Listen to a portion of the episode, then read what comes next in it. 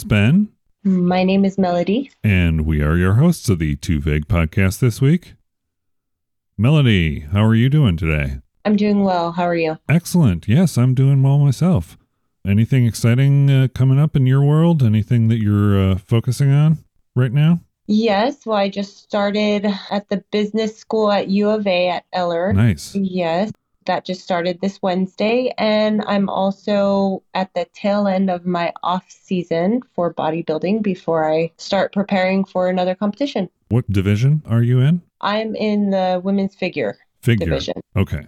So, how long have you been going to Eller? So I've been at the U of A since I retired from the Marine Corps at the end of 2020. So I started at U of A the spring of 2021 hmm and I had to apply to the business school, which is Eller. Yep. And I just came in for this semester. So this is my first semester at Eller. But not your first semester at the U of A. That's correct. You retired from the military after how many years of service? I retired from the Marine Corps after 18 years. Which is a little bit shorter than normal, or is that like a normal cycle for people who are in the military? They start to retire at around 18, 20 some on years. You're actually right. It's normally 20 years. hmm but I had to retire early because I had back surgery. And the Marine Corps, they do a lot of running and it's part of our annual physical fitness tests and stuff like that. And unfortunately, I could never, after my surgery, I could never run as fast or as long again.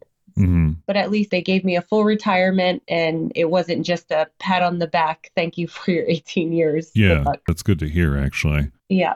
Did you see? I, I know this might sound ignorant, but you didn't see any action or anything in your 18 years. Did you? Did you serve overseas in addition to doing day-to-day military stuff? I sure did. I deployed to Iraq back in 2009. hmm during Operation Iraqi Freedom. So it wasn't too long after 9 11, but Yeah. it was, um, you know, during that time where our war in the Middle East was pretty, pretty intense. Yeah. So yeah, I, I did see some stuff. when you had your back surgery, that wasn't like an injury that occurred. It was just something over time. Yep. It was something accumulated over time to the point where they had to fuse my spine.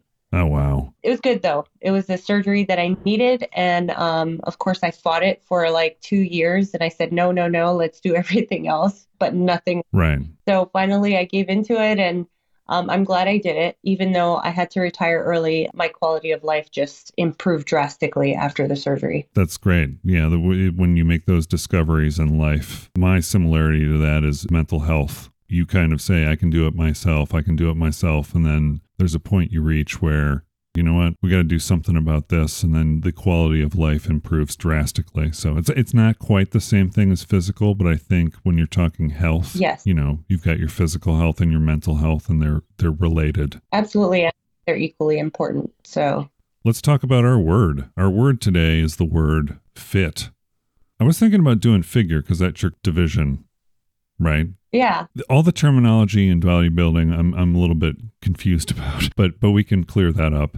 I'm I'm hoping sure. we can do the definition first. The definition of the word fit. There are a number of different uses of that. Uh, this is all according to Oxford Languages. So if you have a problem with the definition, just take it up with Mr. Oxford or whatever. there's the adjective, there's the verb, there's the noun. We'll start with the adjective of suitable quality or standard or type to meet the required purpose. A good fit, for example, hmm having the requisite qualities or skills to undertake something competently, suitable and correct according to accepted social standards, in good health. hmm Oh, well, uh, informally in British, sexually attractive. I guess that's that's a one too. That's interesting. I did not know that. Wow. Yeah, didn't expect that one. no, no, I didn't either. I think I probably should have reviewed these first, but anyway. We have the verb be of the right shape or size for, fix or put something into place to fit. Like, you know, you've got your fittings as far as Yeah. things and physically affixing things into place to provide uh, something with a particular component or article to be in agreement or harmony with to match. And then for the noun, a particular way in which something, especially a garment or component, fits around or into something. There's also a sudden uncontrollable outbreak of intense emotion. Hmm. I don't know if I use that as much anymore, like fits of. Oh, like a fit of rage. Exactly. There are a lot of different definitions for fit. I think I usually associate fitness and wellness more than the other definitions. That's kind of what I think of when I think of the word fit. How about you? If, if I were to say the word fit, what is the first thing that you think of as far as definitions? Well, I think the first thing that would come to mind would be physical fitness, Obviously, right? mainly because of what I do. So that's why it, it would be at the forefront of my mind. hmm But of course, I could go down a rabbit hole with that word. Oh, yeah. Yeah. well. Just like how it says in the dictionary, has there's so many different meanings to it or ways of using it. Another way I think of fit, it's like, how do I fill a position? So, how do I fit in this structure or how do I fit in this business model or a role? But generally, when I think of fit, yeah, it's like fitness and wellness and maintaining physical health. hmm And then the origin from the Old English, fit or related to German, Fitze, skein of yarn. I don't even know what that means. Hmm. Your husband is German, right? No, No? no. What is his origin? He's from Texas, born and raised. Oh, okay. He is part Mexican and the rest is just Caucasian. But we don't know what it actually is. We'd probably have to do a 23andMe or something. Yeah. yeah. I'm a little skeptical about those services, but yeah, that's that's interesting. Okay. So you met him in the United States. I don't know why my my mind when I thought uh, and your husband uh, bodybuilds too, right? He did. Now he's into MMA, which I'm I'm glad he did that, but we can get into that at another time. MMA, huh? he still trains like a bodybuilder Right. and still has, you know, he's very muscular, Mhm. very lean. But um yeah, he's no longer competing in bodybuilding. Okay. Tell me if I'm getting too personal, but when you when you met, Uh-huh. were you both in the military or were you just We actually um we met in San Diego. We were both stationed at Marine Corps Air Station Miramar. Mhm. He was there as the crew chief for because we were both air traffic controllers. Okay. and he was basically the guy in charge of one of the crews and I got assigned to his crew and we were we were the only two single people and of course it started off as friends and eventually became more but yeah that's how we met As far as your interest in bodybuilding, when did that start? Is that was that something where that you both kind of I mean, some couples I know that they do this together or they bond over those kinds of things. Is that Mhm. the way it happened for you and your husband or is it something that you got interested in first and then he got interested in or what does the trajectory look like there? It is similar to what you said but um he so he actually always had a curiosity and interest for bodybuilding Hmm? when he went in the Marine Corps. So he used to train, but his diet was never really focused towards bodybuilding and even his training, to be honest.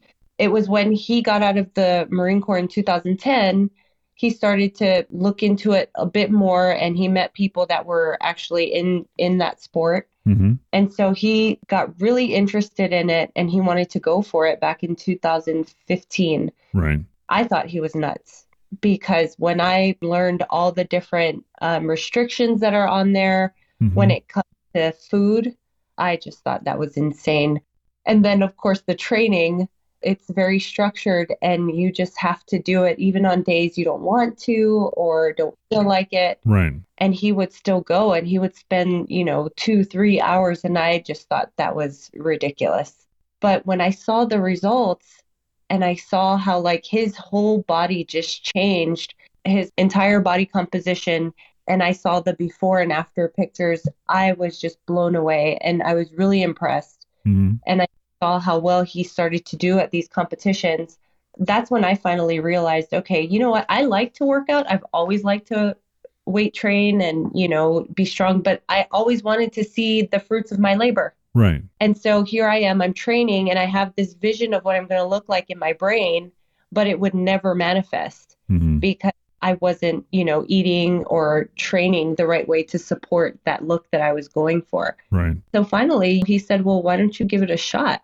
Give bodybuilding a shot and see what you think. You know, try it out for a year. And if you like it, great. If not, that's fine too. But just try it. So I said, okay, why not? So I hired a coach and, um, yeah, the rest is history. and that was during his his competition days or Yep, during when he was competing, but I didn't start competing until 2 years later. So 2017. Okay. He started 15, I started in 17. Okay. And this is while you're still in the military. Yes. So, bodybuilding in general as a sport, I, I, use this as a blanket descriptor, right? Bodybuilding in general, you were interested in while you were in the military. Now, how do you do that in the military? I mean, that seems to me like you said that the whole thing, as far as in, is regimented what you need to eat, what you need to do, and that seems to be counter to what the when I think of the military, I think a very structured sort of organization where you don't have a lot of choice. Mm-hmm. Is that a misnomer? Uh slightly, yeah.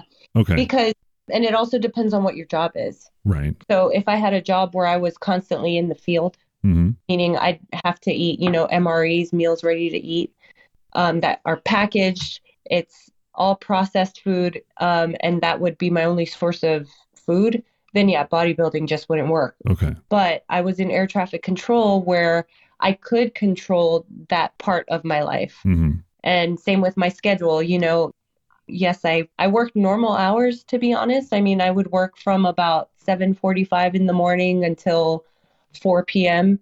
And so I could either train first thing in the morning or I could train after work. Yeah. So it was still feasible for me. My interest in bodybuilding came about sort of as a I'm not trying to be uh, make this uncomfortable, but it was an attraction to people who were women specifically who were stronger, who were confident. It's sort of a strength thing physically, but there's also a piece that I think about that's a there's discipline involved there's other strength components that that make that an attractive sort of thing. Mm-hmm. and when i was younger and that just kind of manifested itself and as i got older that was sort of what i was interested in. Yeah. You know you figure out what you're attracted to right as you get older. Yeah. But i mean that's a generalization. It's it's more of a people who are strong know what they want disciplined that kind of thing is an attractive feature for me and so that is sort of where my interest in bodybuilding sort of started. But then as I got to know about what it was, it's sort of a, I don't want to say rebellious act, but it's like, this is who I am. It, there's sort of a confidence that you you have to have when you're presenting your body mm-hmm. for judgment. It's not the norm, and I always felt like I was not the normal person too. So I kind of connected with that as well.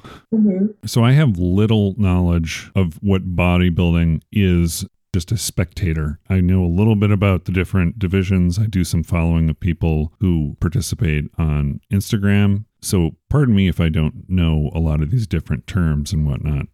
So there are bodybuilding federations. How many different bodybuilding federations are there? Because I know of there's the IFBB and the NPC, Mm-hmm. one is the amateur federation and one is the professional, or are there other federations? So, yeah, NPC, that's the National Physique Committee, Mhm. and that is for amateurs. Okay. And that's actually what I'm competing in. That's what I've been competing in since 2017. Mm-hmm.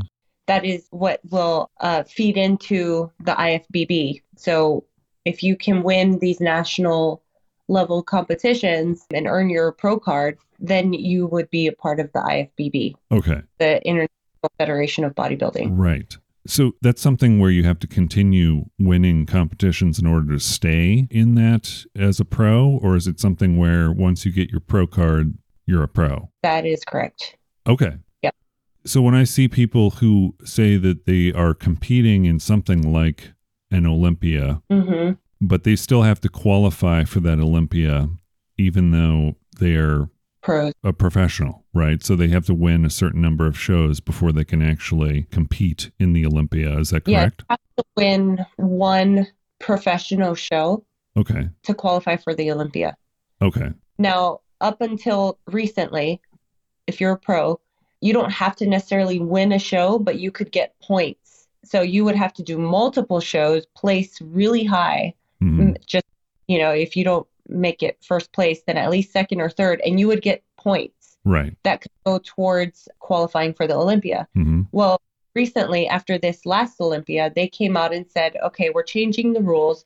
You have to win a professional show Oh, okay. to qualify for the Olympia. So this is after the, the 2022 show? Yes. Oh, okay. All Olympias moving forward, unless they change the rules again, you actually have to win a professional show to qualify for the Olympia. So there's no more qualifying on points.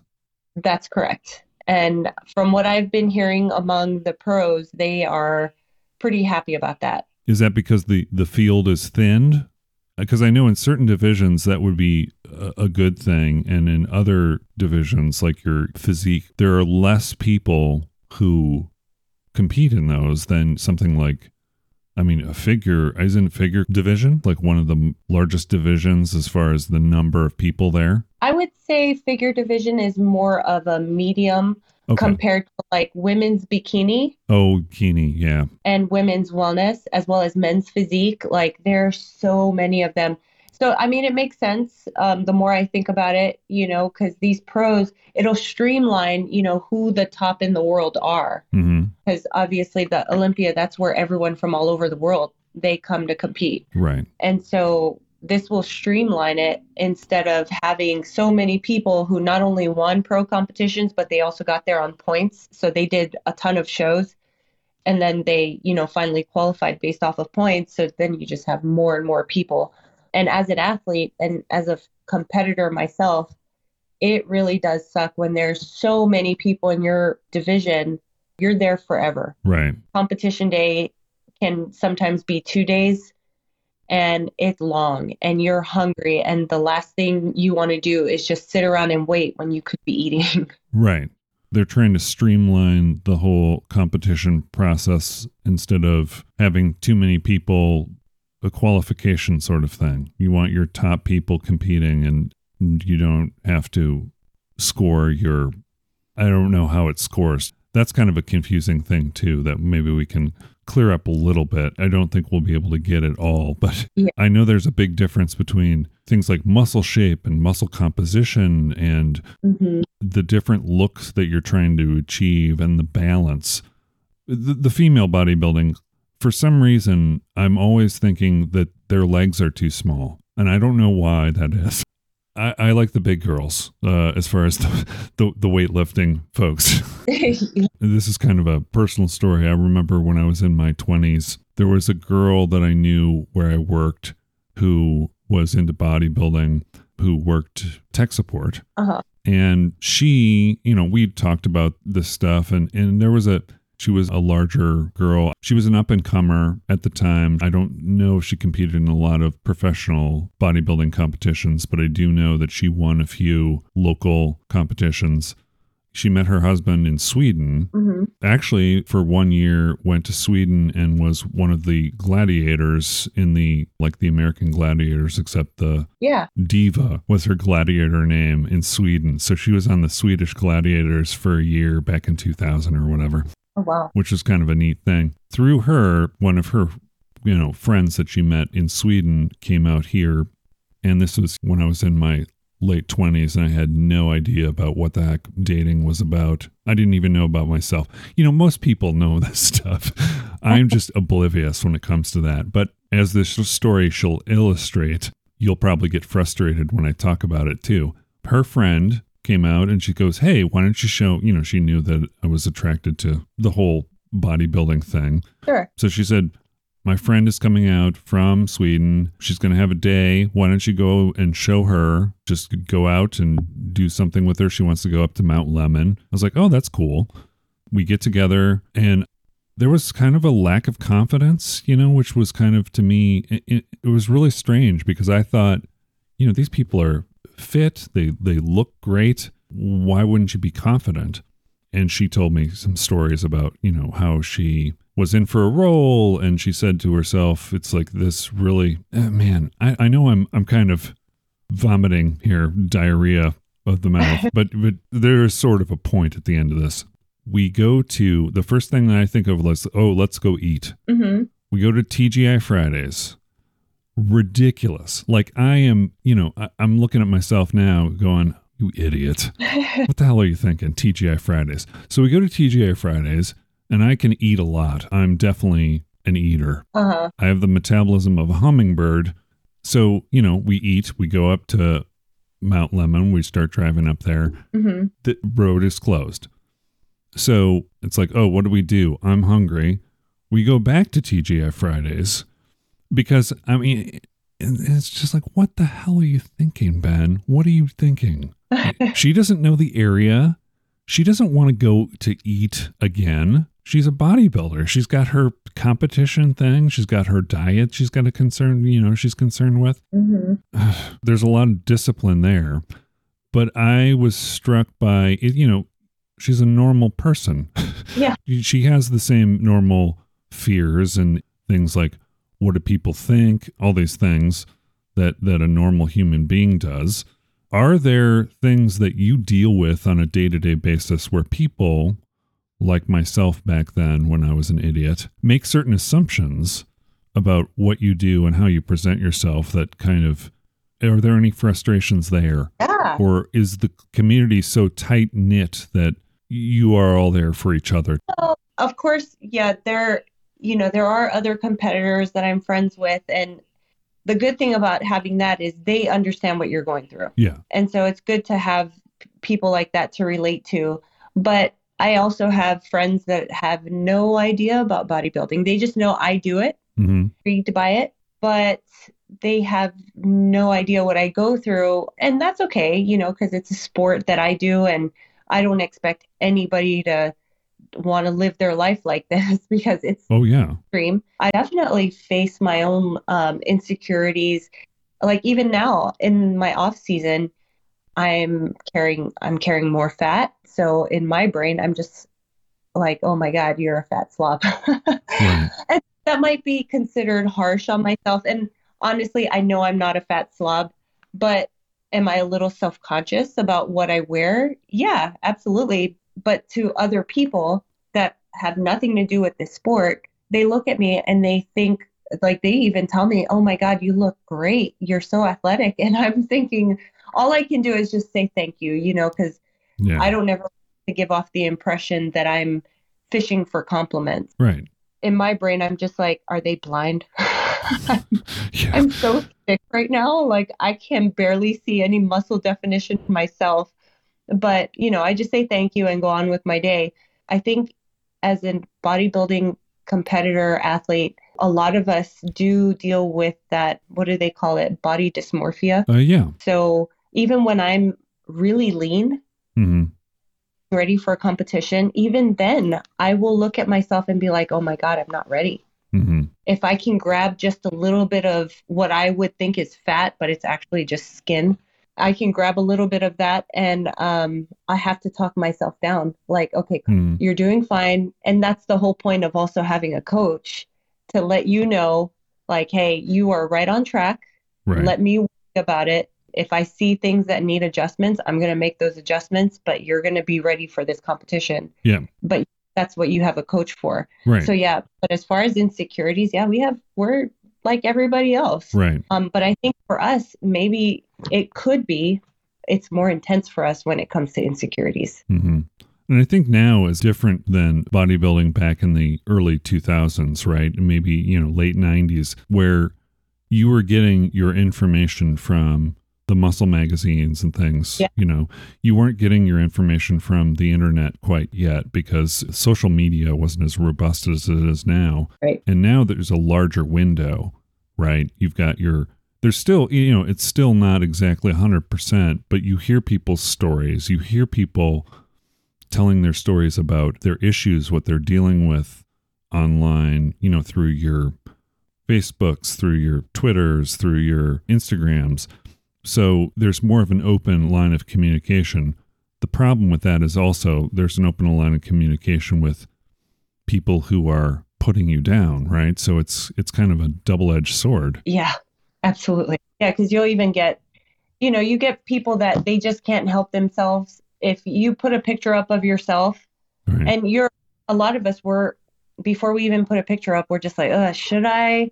You know, you're already having, you know, some type of trepidation, like, should I put this up? hmm do do it anyway. Not really going for comments, but people will still feel the need to comment and think that, okay, well, I have to let me knock her down to size. She's looking the way she does. Let me just remind her she's not she's not that great. Yeah. And so some of them will make comments, and you know, a woman with significant muscle, oh yeah, you look like a man, and it's like, okay, yeah, whatever. I don't do it for you. Yeah, that's you look how you look. I mean, you know, who mm. who cares? Especially now with with with the way people are, you know, the the gender sort of blurring, right? There's I look like I look. So Yeah. back in those days, oh boy. If I showed you a picture of the way I looked back in those days, I was a multiply pierced, crazy hair, reflective shirts, very much into my, you know, I was kind of a goth industrial kind of following music kind of guy, very punk rock looking a lot of times. Very different, right? So I could totally relate to people putting you down for whatever. Oh, you look you look like a girl who got earrings, you know, all this stuff. It's like whatever, just shut up. and it's like, mind your business. Look away then. Yeah, exactly. Do you think it's easier for people of our generation? I say our generation, but you're Generation X, right? I believe I fall into the category of millennial. I asked my daughter, Okay. and she was like, no, you're a millennial. And I was like, okay, Okay. Because I thought you were like early 40s. I am 41, but I was born in 1981. And I think that was right when the millennial generation started. That's like right on the cusp, I think. Yeah. That's around the transition there. I've got a friend who's the same age as you who doesn't want to be a millennial. So she's like, no, no, no. I'm, I'm all Gen X. You know what? I'm right there with her. Like, you know, not to overly generalize about Gen X, but I think there's a there's sort of a confidence there. Generation X is more comfortable saying, "I don't care what you think. Just I'm going to do this to make myself happy. Screw all you other people." We still have our own feelings and emotions that we deal with. yeah. It's sad to hear that are there's still people out there who are putting others down for doing what they are passionate about. But I mean, just persevering and as long as it's something that you want to do, continue doing it, right? Yeah, absolutely. And, you know, I even wish that the younger generations would get into it, but for the right reasons. hmm Because a lot of people, they like the perception of being a bodybuilder, hmm almost as if they just want to put it on social media and, like I said, give off that perception. But then they're not willing to put in the work and put your head down and grind. Yeah. A lot of what bodybuilding is, it is a lot of hard work. hmm It's a lot of discipline.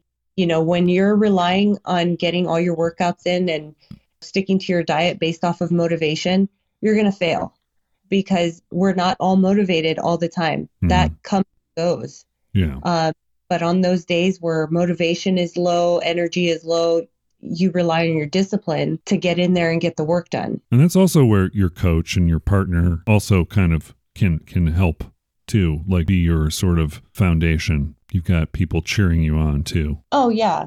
When you develop a relationship with your coach and like even your, you know, your spouse and you know, you don't want to let them down. Right. The biggest insult to the people that love and care about you and believe in you is if you quit something that they completely believe that you can accomplish and be successful at. You can put a lot of pressure on yourself too. When you get ready for a competition, how much do you rely on your coach? I, I think we talked a little bit about this offline about how, you know, you got to find the right coach. Yes. to align with your goals or what you're going for when you compete are you competing against yourself first and then against some the group of people that you're classified with Yeah, because if you think about it, it isn't like a typical sport where you can, you know, do research on your competition and then find their weaknesses and then try to, you know, counteract that in into your in your favor. Mhm.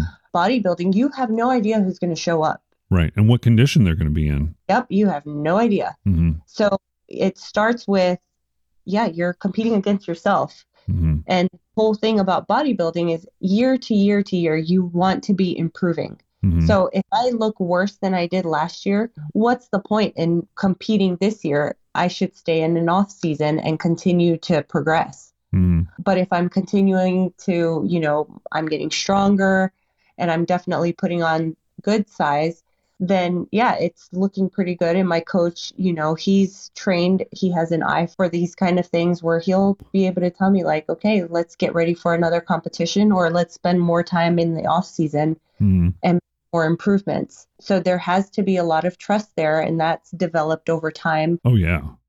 you know, working with them and doing a competition with them, doing a full off season with them so they can learn about your body, what works for you, Mhm. and you know me being able to give him my coach as much feedback as possible to where he can make changes relevant changes for me that'll help me continue to progress Is that something where you'll reach a point where not everyone has a coach, right? In bodybuilding, I guess it's a thing where once you get to a certain point where you're confident that you can monitor these changes to your body and so on and so forth, are there people who compete in the sport who just don't have a coach? very few Okay. and i know one of them and he is actually he is a coach hmm and ended up coaching himself Right. But he even told me even during that time when he was coaching himself he still relied on a friend who was also a coach to just have eyes on him just to Oh yeah. or that he was making the right calls for himself.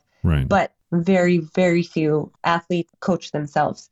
And I'll say that it's because when you get to a certain point in prep, when you're prepping for a competition, you get into your own brain and it's hard sometimes to distinguish between do I need to make a change because it's necessary or is this an emotional decision? hmm and you know when you get less and less food because you have to be completely you have to remove all type of emotion and just look at the numbers and be very strict with that if you were going to coach yourself. Right. and be very in tune with your own body and know okay maybe i need to increase my fats right now or even my carbs or maybe i need to cut that out. And when you're hungry which is what happens to everybody at one point or another in prep it will happen. When you are starving to take food away from yourself is, Right. uh, that's that's very difficult but it's Oh yeah. you know, like I said, you have to remove all emotion, which is really difficult, especially at that point in prep where you are physically and mentally exhausted. Yeah. Those kind of decisions for yourself, it's best to have somebody else who has your best interest at heart and they're watching you and they know what changes to make that will get you over a hump. An objective opinion. Yes, absolutely. Yeah. So let's talk a little bit about the figure division specifically, really quick. Okay. The figure division differs as far as the way it's judged.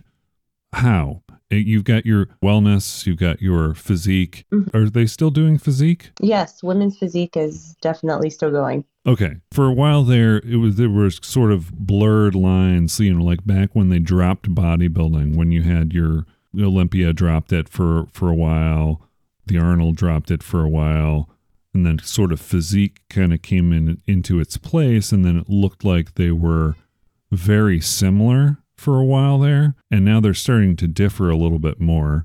I remember there was a time where physique and bodybuilding seemed to be very similar. They are very similar. I would say women's bodybuilding, they're probably bigger hmm they carry more muscle mass, but they yeah, there's there's not much other difference between women's bodybuilding and women's physique. Yeah, I thought there was was size, size and shape was a big sort of thing, right? Well, yeah, I mean women's bodybuilding, their muscles are larger, a lot more rounder, hmm more developed. And women's physique, they're still very they're pretty big, very muscular, but they also have to get super lean where they have a grainy look to them because their muscles are really hard and there's almost no body fat there and you can see every striation going through their their muscles. Yeah, I was going to say striations is is one of the thing. Yeah, so so that is physique and bodybuilding. Your interpretation of the difference between a physique and a bodybuilding is what I would just say size is the only difference. size. Okay, Mhm. and then once you go from physique, the next step. I don't want to say step down. It's it's a difference, right? It is different, yeah. Yeah, it, it's not a step down if you're if you're thinking like step down in size, but I mean that's the differences between a physique and the next division you would think of is what fitness or figure or both. I would say figure and fitness is around the same, obviously different requirements, fitness. Um, I'm sure you're aware they do acrobatic type performance. Right. Um, that's very big in their division. hmm They do some posing, but for the most part, they're going off of their acrobatic performance Okay. along with, you know, they do have to have a certain level of muscle and leanness. I don't know all the other requirements, but that's where it's it's very different from figure. Right. For figure, they're looking more for an X shape. Okay. Think about the shoulders, how that comes out, and then you have to it tapers in at the waist. hmm So you definitely need, you know, your back to really be well developed because you need those lats to create that X. Right. And then it tapers in at the waist and then it flares back out with the legs. So Mhm. that's why you also need development in your legs. So, what is wellness? Wellness is mainly lower body. Okay. highly developed lower body. They're looking at glutes, quads, everything from, uh, and you need a tiny waist.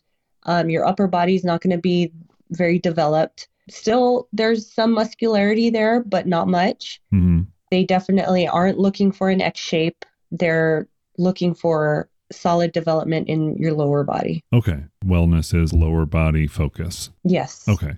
And then bikini is what? Bikini, not very much. Muscle development, of course, they do have to be toned. Mhm. They don't want super leanness like what they would require in women's figure. right. They penalize for that, don't they? Yes. And they don't want that much muscle development, especially not in their shoulders, not in their back. And you'll see some of these girls, they'll be told that their back is a little too developed. So the good thing in their posing, they can use their hair to cover their back. Oh, okay. Sometimes you'll see them, they even curl their hair, diff- try different techniques just to hide their back if it's a little bit too much. That's interesting. That's interesting. I didn't even think about that. Yeah, because a lot of them, they look very um, thin. hmm And so they have some mus- muscle there, just not nearly as developed as the other divisions. Okay. So for you, when you said your focus is on maintaining that X shape, hmm another thing that I'm interested in as far as when you're competing, I see a lot of, and I'm looking only at the Olympia, hmm you've got a lot of repeat winners.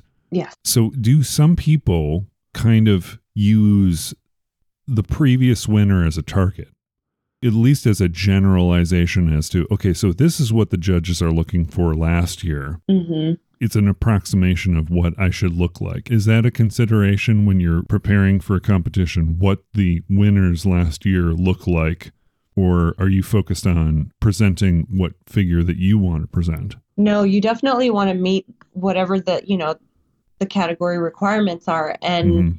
So yeah, if there is the the top figure competitor in the world, which is now it's Cydney Gillon, and she's been she won for the sixth time in a row now. Yep. So judges will say that is the prime definition of what we look for in figure. Right. So everyone's aiming for that. They're trying to get as close to that as possible Okay. obviously no one's going to match that to the T because we're all different. We're, you know, genetics and all of that. So you just do what you can to just meet the requirements of the division, Mhm. which is that shape. You want your shoulders developed, your back developed, you want a smaller waist, and you want to develop your quads and make sure you have a distinct hamstring glute tie in. And then, of course, get as lean as you can without getting grainy like a women's physique competitor. When you say the word grainy, Yeah. I think of striations. That's what I think of. Is that is that not what you're talking about? No, it's grainy and it's even it's hard to describe it. Once you see it, you'll know it. Uh-huh. Um, because I used to see it on my husband every time he would be getting ready for a show, because that's a requirement for men's bodybuilding as well. You need this grainy look. So it's almost where the skin isn't necessarily um, that smooth anymore. And the smoothness is from water and also from um, maybe even a little bit of fat that you develop this smoothness on your skin hmm when you remove all that water and all that fat and there's nothing but skin that's sitting on top of your muscles, now there's this graininess that you can see through the skin just from the skin resting on the muscle. Is that what people refer to as onion skin? Oh, I've never heard. Okay. Okay, so it's the way the skin rests on when you have very little water, very little fat in your system. Yeah. The graininess is something that It and it it looks crazy. This is where you're literally peeled to the bone. which can't be healthy. No, that's why no one will be in that state for very long. Right. You know, it's important to start to get your body back to a little bit of normal. Right. Are you thinking about at some point transitioning to a physique from a, a figure, or is it this is right now you're just working on getting qualified for figure and, and see where that goes? So I did think about women's to transition to women's physique before. hmm The only reason why was because I noticed that all of my competitions, even my the most recent ones, I am the biggest one on stage. hmm And talking to my coach, you know, he had so at this last national level show I did in Las Vegas, uh, USA Championships in July, I came in fourth place. So I Mhm. missed my pro card by two places. hmm I asked him, I said, Hey, you know, I noticed I am the biggest one on stage. And I still keep, you know, I didn't win. I didn't win my pro card. So, but this is happening a lot where all these competitions I'm in, I'm the biggest one. hmm And he said, Listen, he was like, once you turn pro, you're going to be right there with the pros because they are all bigger. And he was like, and you have that size. He told me that the other girls, his other athletes that actually turned pro at these competitions, they were in um, different class. They were still figure. They were just in different class because they're shorter. Yeah, there are different separations there. There's like tall and NPC, they separate you by height. okay, When you go pro, they take everybody at the same time. right. So nothing to do with it in, at the pro level. But his other athletes that did win their pro card, he told them they're going to have to take at least a year to put on some size so they are competitive in the IFBB league. Right. For me, when I turned pro, he said, You're going to be ready to go from amateur to a pro competition in the same year because you already have the size. That was the only thing that stopped me from going to women's physique because I figured, you know, maybe my genetics, I'm just going to be more inclined. I'd have to go to a different, a higher division for, you know, that requires more muscle. Maybe that would be a better fit for me. Word of the day. But um, yeah, no, he he said unless that's something I really want to do, he would recommend I stay in figure. And I prefer figure because it's still I'm able to hold on to some femininity there right. because you go into women's physique, that's where you teeter on that line of feminine to masculine. Right. I think it's a great look for a lot of these competitors, but personally, I still want to hold on to some some of that femininity. Yeah. So when people think bodybuilding competitions, they think steroids. Mhm. It's one of those connections that people make. How valid is that? I mean, is at your level, is there less of that? Do you see that in your day to day steroid use at a fitness level? Is that a part of bodybuilding? I, I'm not quite clear because some people say that's a part of, of what bodybuilding is, is steroids. It's not necessary for everybody. hmm some people will need it just to take them to the next level or to help with putting on that muscle that they need. hmm I think the misconception that's out there is that once you're on steroids, then, oh, that's why you look the way you do. Right. And they completely discount all the hard work and the discipline that still has to go into it. You still have to have a super clean diet, Right. you still have to train your ass off It's not a magic bullet. because you see people that actually start steroids thinking it is going to be the magic pill. hmm take the steroids and they don't train the way that they're supposed to. They don't eat the way that they're supposed to. And then they just find they have all these physical issues because they're taking this drug that they know nothing about. Right. So, is it a part of bodybuilding? For many competitors, it is. Yeah. And for some, they are completely natural. Yeah. And I see that thing where people are saying natty this and, you know, oh, this person isn't natty. It's like it's another one of those descriptors that isn't that I don't think is necessary. You choose to use it or not. But do they screen for steroids in professional? Not in NPC or IFBB, they don't screen for it. Okay. Okay. Was there a time that they did? You know, I I don't know about NPC. I know there are some other bodybuilding organizations that do because they are strictly they make it known that they are strictly natural, Okay. but I'm not sure. Okay. I've heard stories, but this is all like long ago, like 10 years ago, about people being disqualified for steroids or, or whatever. It it seems to me like it's it's a tool like anything else. If it is legal and you are using it. Also, another thing is once you're on steroids, you're on steroids, period, in a sentence. Don't people use it to build that mass quickly, but then they don't use them anymore? Or is it something where people use it, that's it, they're on it? So they use it and then they cycle off Right. and cycle on uh, mainly because I guess receptors in our bodies that can get completely clogged and where if you're constantly using a substance your body will develop Resistance. or just where it does nothing Right. so it's important that you cycle off and also you know for different health other various health concerns with using it for a prolonged period of time but no it's it's not something that you would ever want to get on and stay on and just think that oh yeah this is what i'm i need to maintain my muscle Right. not at all Right. The misconception that it's, oh, well, I just take the steroids and I'm ready for a competition. no That's not the way physical fitness works. it may help you get super lean to where you wouldn't be able to you know some people would not be able to get that level of leanness you need for the stage hmm without it because of genetics Right. or whatever's going on with their hormones and certain steroids will help you get there Right. especially women right because women we naturally carry more body fat than men especially those physique competitors the women physique competitors they have to get so lean so hard and for them to get to that level a lot of them would need certain steroids to help get them to that level of leanness Yeah. that's required Are there, and this is may, may not be something that you know. I mean, it's like when you think of the bodybuilding division hmm of the women's, let's, let's just stick to women's. I think there's also this misconception that steroids, that's it. You got to be using those in order to get that kind of size.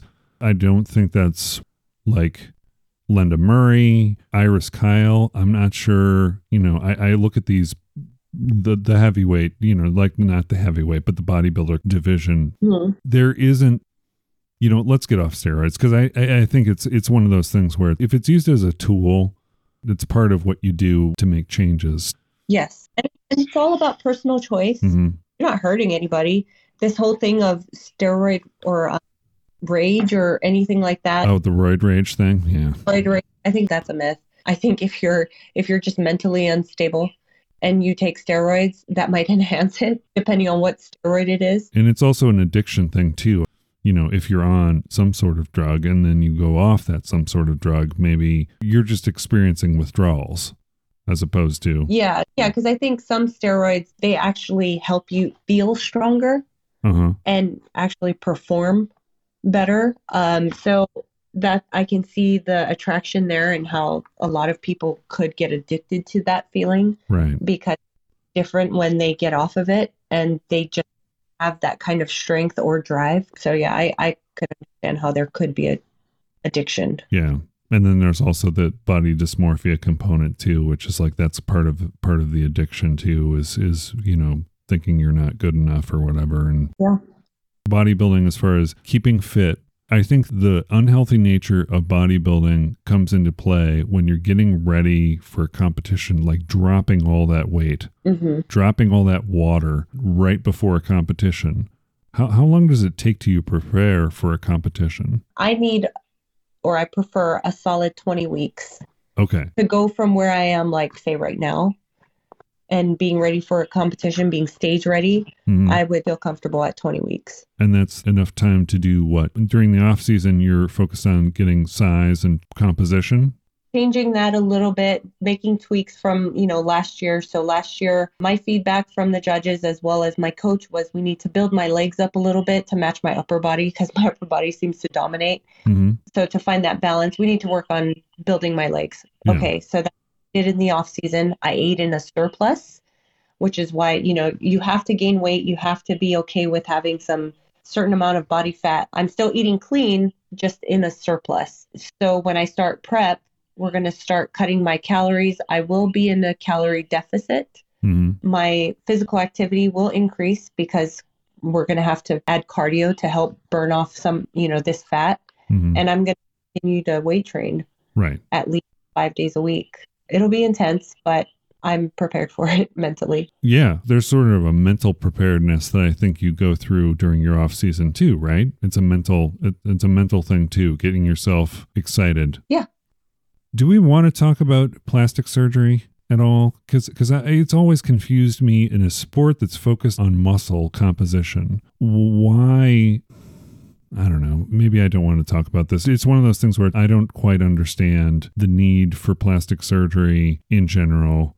I understand that some people want to look a certain way or whatnot, but when you're talking about the way your body composition is, the judges aren't looking at that kind of change, right? Like whether you've got implants or not, whether that changes your femininity, or is that a consideration that I'm not aware of? It's definitely not. Um, it's not like on the judging card Well, right, where they're for you know like breasts or something like that. right. Uh, but it changes the way you, you know, if you're looking at something like a piece of art, Yeah, you can you can use various things to draw your eye in certain areas right Yeah. and that is obviously when you're talking women that's something that may affect the whole look Yeah. um do people use it strategically do people you know like on or is that just kind of like eh it's just it's just what i have women that do get breast augmentation, I don't think it has anything to do with, oh, I'm going to do it because I plan on being a competitive bodybuilder.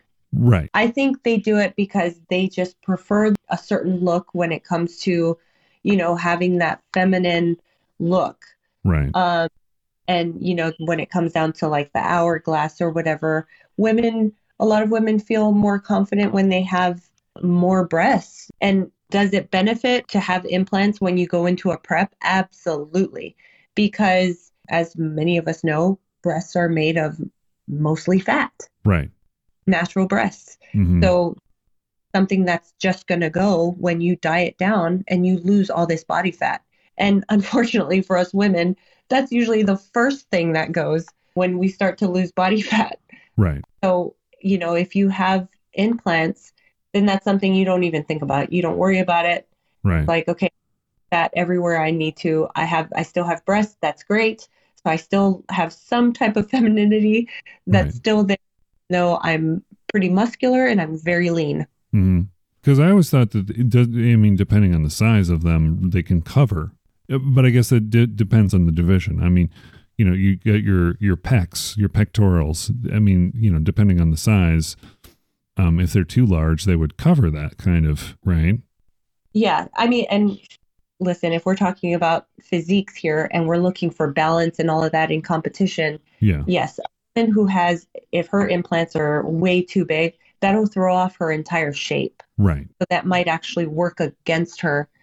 But ultimately, the judges are trying to focus on everything else Right. that is required in the sport rather than, you know, someone's breast. Obviously, I would, that'd be terrible if that's what they were looking at. But yeah, that's and, and that's kind of where I didn't want to talk about it, but I mean it's a part of talking about in the women's division. I mean that's something people associate with femininity is breasts, right? That's just the way it is. So I mean, I don't know how much of a part that is in the judging if you're judging femininity or of of a certain thing. Like you you you say that generally, right? Someone says that generally femininity. Oh, they're not feminine looking enough. I, I don't think that's what the judges say, right? They don't say, no. But at the same time, I mean, we also have to remember this sport is a subjective sport oh, yeah, and it's in the beholder. You know what I mean? So what one judge thinks, another judge might completely disagree. That's why there's multiple judges, but they all have to be judging off of the same categories. right. But when it comes to women deciding how large they want to enhance their breasts, that's obviously it's a personal decision. Personal. Also Yeah. understand that hey the larger you go um, if you do decide to become a competitor that can throw off your entire shape Right. but that you know, that's something that they're willing to do then hey so be it they could Yeah. still win they could still have a phenomenal physique um, and judges may just look past that and they would you know completely just try to ignore that and see everything else, but they are ultimately going for a balanced shape. Yeah. So could come into play if they're overly large? Yes. Would it come into play if they didn't have anything there? I think I doubt I doubt it yeah. because they don't judge you off of that. Right. Um, okay. So so it's not it's not something that it's it's more for the personal and less for uh, affecting the shape of you know your shape during competition. Yeah. Is your okay? That's what that's what I thought. It's you know it's like it's more of a comfort thing. Who who cares whether or not? But I mean, when you're talking about a sport that's you're focused on the way the body looks, you know that development. Yeah. I mean, we're we're reaching the end here, and I've kind of taken you too long. So let's just. Do you know what video games are? Yeah, I do know what they are. Okay, well there we go. There's our video game section. Excellent. Okay. That was okay. But you had me scared for a bit. I'm like, oh boy. You don't have any time for that kind of thing. You're focused on your prep and whatnot. Yeah. Yep. Did you ever play video games or arcade games when you were younger, or no? Be little. I. I mean, hell, I'm part of that generation where Nintendo just came out with Mario Brothers, Yeah. and I had a, you know, where part of the game that I got was uh, shooting a duck. Yeah. Duck Hunt. yeah, duck Yeah. hunt. Yeah. Yeah. I remember that. So- that was Nintendo. The NES, the Nintendo Entertainment System, was the first system that I bought on my own. I bought with my paper route money. I saved up my paper route money and I bought myself a, a Nintendo Entertainment System. So, Oh, yeah, I got that for Christmas, and I was so I was overjoyed. Yeah. And then they started coming out with all different new versions, and I kind of lost track. And I was like, okay, I can't keep up with this anymore. Yeah. I had a Game Boy. though. I did have a Game Boy. Game Boys were great. Yeah. Yeah. Yeah, I remember taking my Game Boy. I uh, when I moved out here from Chicago, I got rid of my Game Boy and all my Game Boy games, and then I also had. No, no, that was pretty much it. I had the Game Boy and all my games, and then also my consoles. I got rid of those, and I got a portable one. This is when they were starting to go color. It was an Atari Lynx. It's a system that no one's ever heard of, but it's a handheld system. Oh no! Oh man, I remember Atari Oh, okay. You, you but you probably remember the old school, the the Atari Twenty Six Hundred, like that that generation, right? Well, did it have a joystick type deal? Yeah, it was one joystick, one button, Yes. easy. it makes me feel so old. yeah. You know what? I'm going to send you a photo of me when I got my Atari when I was little, just for shits and grins. God. So let's wrap it up. I hope that you will consider coming back on the show and we can talk again because this is a fascinating sort of. There, there's so many complexities. There's so much to talk about. I think Oh yeah. there are so many sort of misconceptions that people have that I think just talking about it, people can understand when you have a conversation with someone about why they're doing something and what they want to do and what they want to achieve. So I really appreciate you taking the time out of your schedule to be on the show with me and talk about this. Something that's very interesting. So it's like, you know, I want to support people who whatever do what they want to do. I mean, it's, you know, there there's some parts that are healthy about it and there's some parts that I think the, the getting ready for competition. I don't know how you guys do it. I mean, just like, you know, Yeah. I always have to be eating or else I get cranky. So I don't know. But anyway, do you have any closing thoughts on the word fit? Any any thoughts for the audience? Any sort of words of wisdom as someone who participates in a sport where fitness is important? Um, I would say one thing that's important is be okay with delayed gratification. Oh yeah. You know, be but get out there and just go and move and use your body. That's what it's meant for. Mhm. It's not for just doing nothing. Yeah, being sedentary or sitting behind a desk. Yeah. And so, uh, whatever your sport is, just or whatever you enjoy doing, just get out there and move and be, if you want to make a change in your body and your mind and everything, be okay with delayed grat- gratification. Start now because the more you delay, the longer it's going to take for any change, positive change to happen. It's also an age thing too. Do it now while you have your youth, you know. That's the other thing. Yes. It's so important because as you get older, life will just get harder. So if you put yourself in a good physical state now, your life and as you get older will just be easier. Less trips to the doctor and less physical ailment. Exactly. And also easier to manage too. With some exceptions. I mean, you know, with your like overuse and things. We're just talking about maintaining a healthy level of fitness. But Absolutely. yeah, speed walking is all I do these days. I have my rollerblades that I occasionally want to kick out, but now it's like, oh man, getting 50s. When you get your 50s, man, everything starts to change. It just feels like, ugh.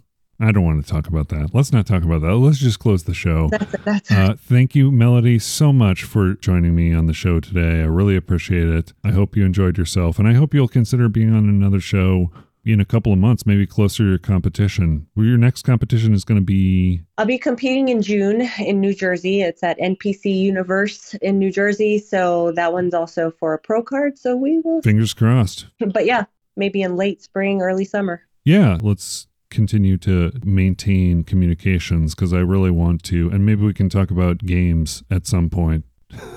but I'm very limited, but sure. no, no, that's fine. I- your daughter plays games, right? Sure does. Yeah. Uh oh. Yeah. Is that an Well, it's not that bad anymore, but she she does have her few um favorites. So she one of these Call of Duty? Does she like Call of Duty? no, believe it or not, my husband and I we used to play Call of Duty against each other until Xbox decided to get fancy, and now you can't like sit next to each other and play on the same console. Oh yeah, actually, I hear that there's a, there is a problem with Call of Duty Modern Warfare 2 that just came out a few months ago. Couch co-op private matches, they don't work at all. So you can't have a game with your buddy because they just don't work. Yeah, see, my husband and I, we used to love playing against each other because we both are terrible. hmm We would still act as if one is better than the other. So, You know, it's a competition thing, right? yeah, Healthy competition in a relationship, I think, is is an important part. yeah. Got to motivate each other. Yep. So thank you very much for joining us. On that note, my name is Ben. And my name is Melody. And we've been your hosts. Have a wonderful night. Bye. Bye.